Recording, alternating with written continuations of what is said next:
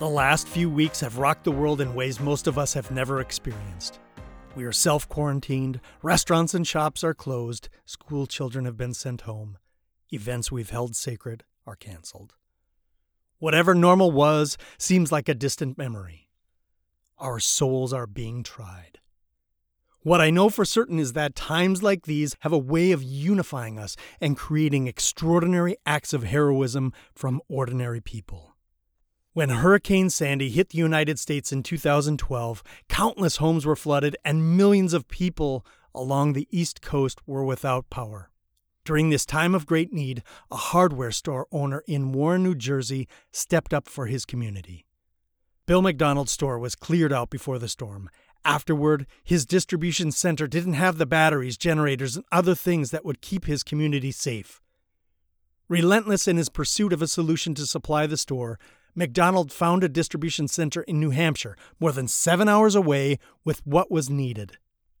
One of his employees, Richard Seal, volunteered to fly to Boston, rent a truck, and drive it back to New Jersey with a cache of goods.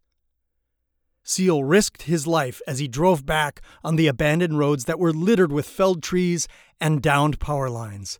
The next day, the hardware store was stocked and ready to serve customers. This isn't even the remarkable part yet. Customers were lined around the block, but since the town didn't have power, banks weren't open and ATMs weren't able to give out cash. The lack of power also meant credit card readers didn't work. As customers waited to enter the store, there was no pushing and shoving, no fistfights. People stood for hours until it was their turn. McDonald and his team did about a $100,000 of business in that one day on good faith. They manually wrote down credit card numbers and waited to run the cards until power was returned days later. In all, only one purchase was rejected. McDonald and Seal risked a lot to serve their community. There was no price gouging, only an overwhelming desire to help people get a little closer to normal. About a year after Sandy, I called Bill McDonald at his hardware store. Amazingly, he answered and gave me a few minutes of his time. I wanted to verify the details of the story. He confirmed everything and added that yes, there was one credit card that didn't go through. However, a story ran in the local paper and it included that detail.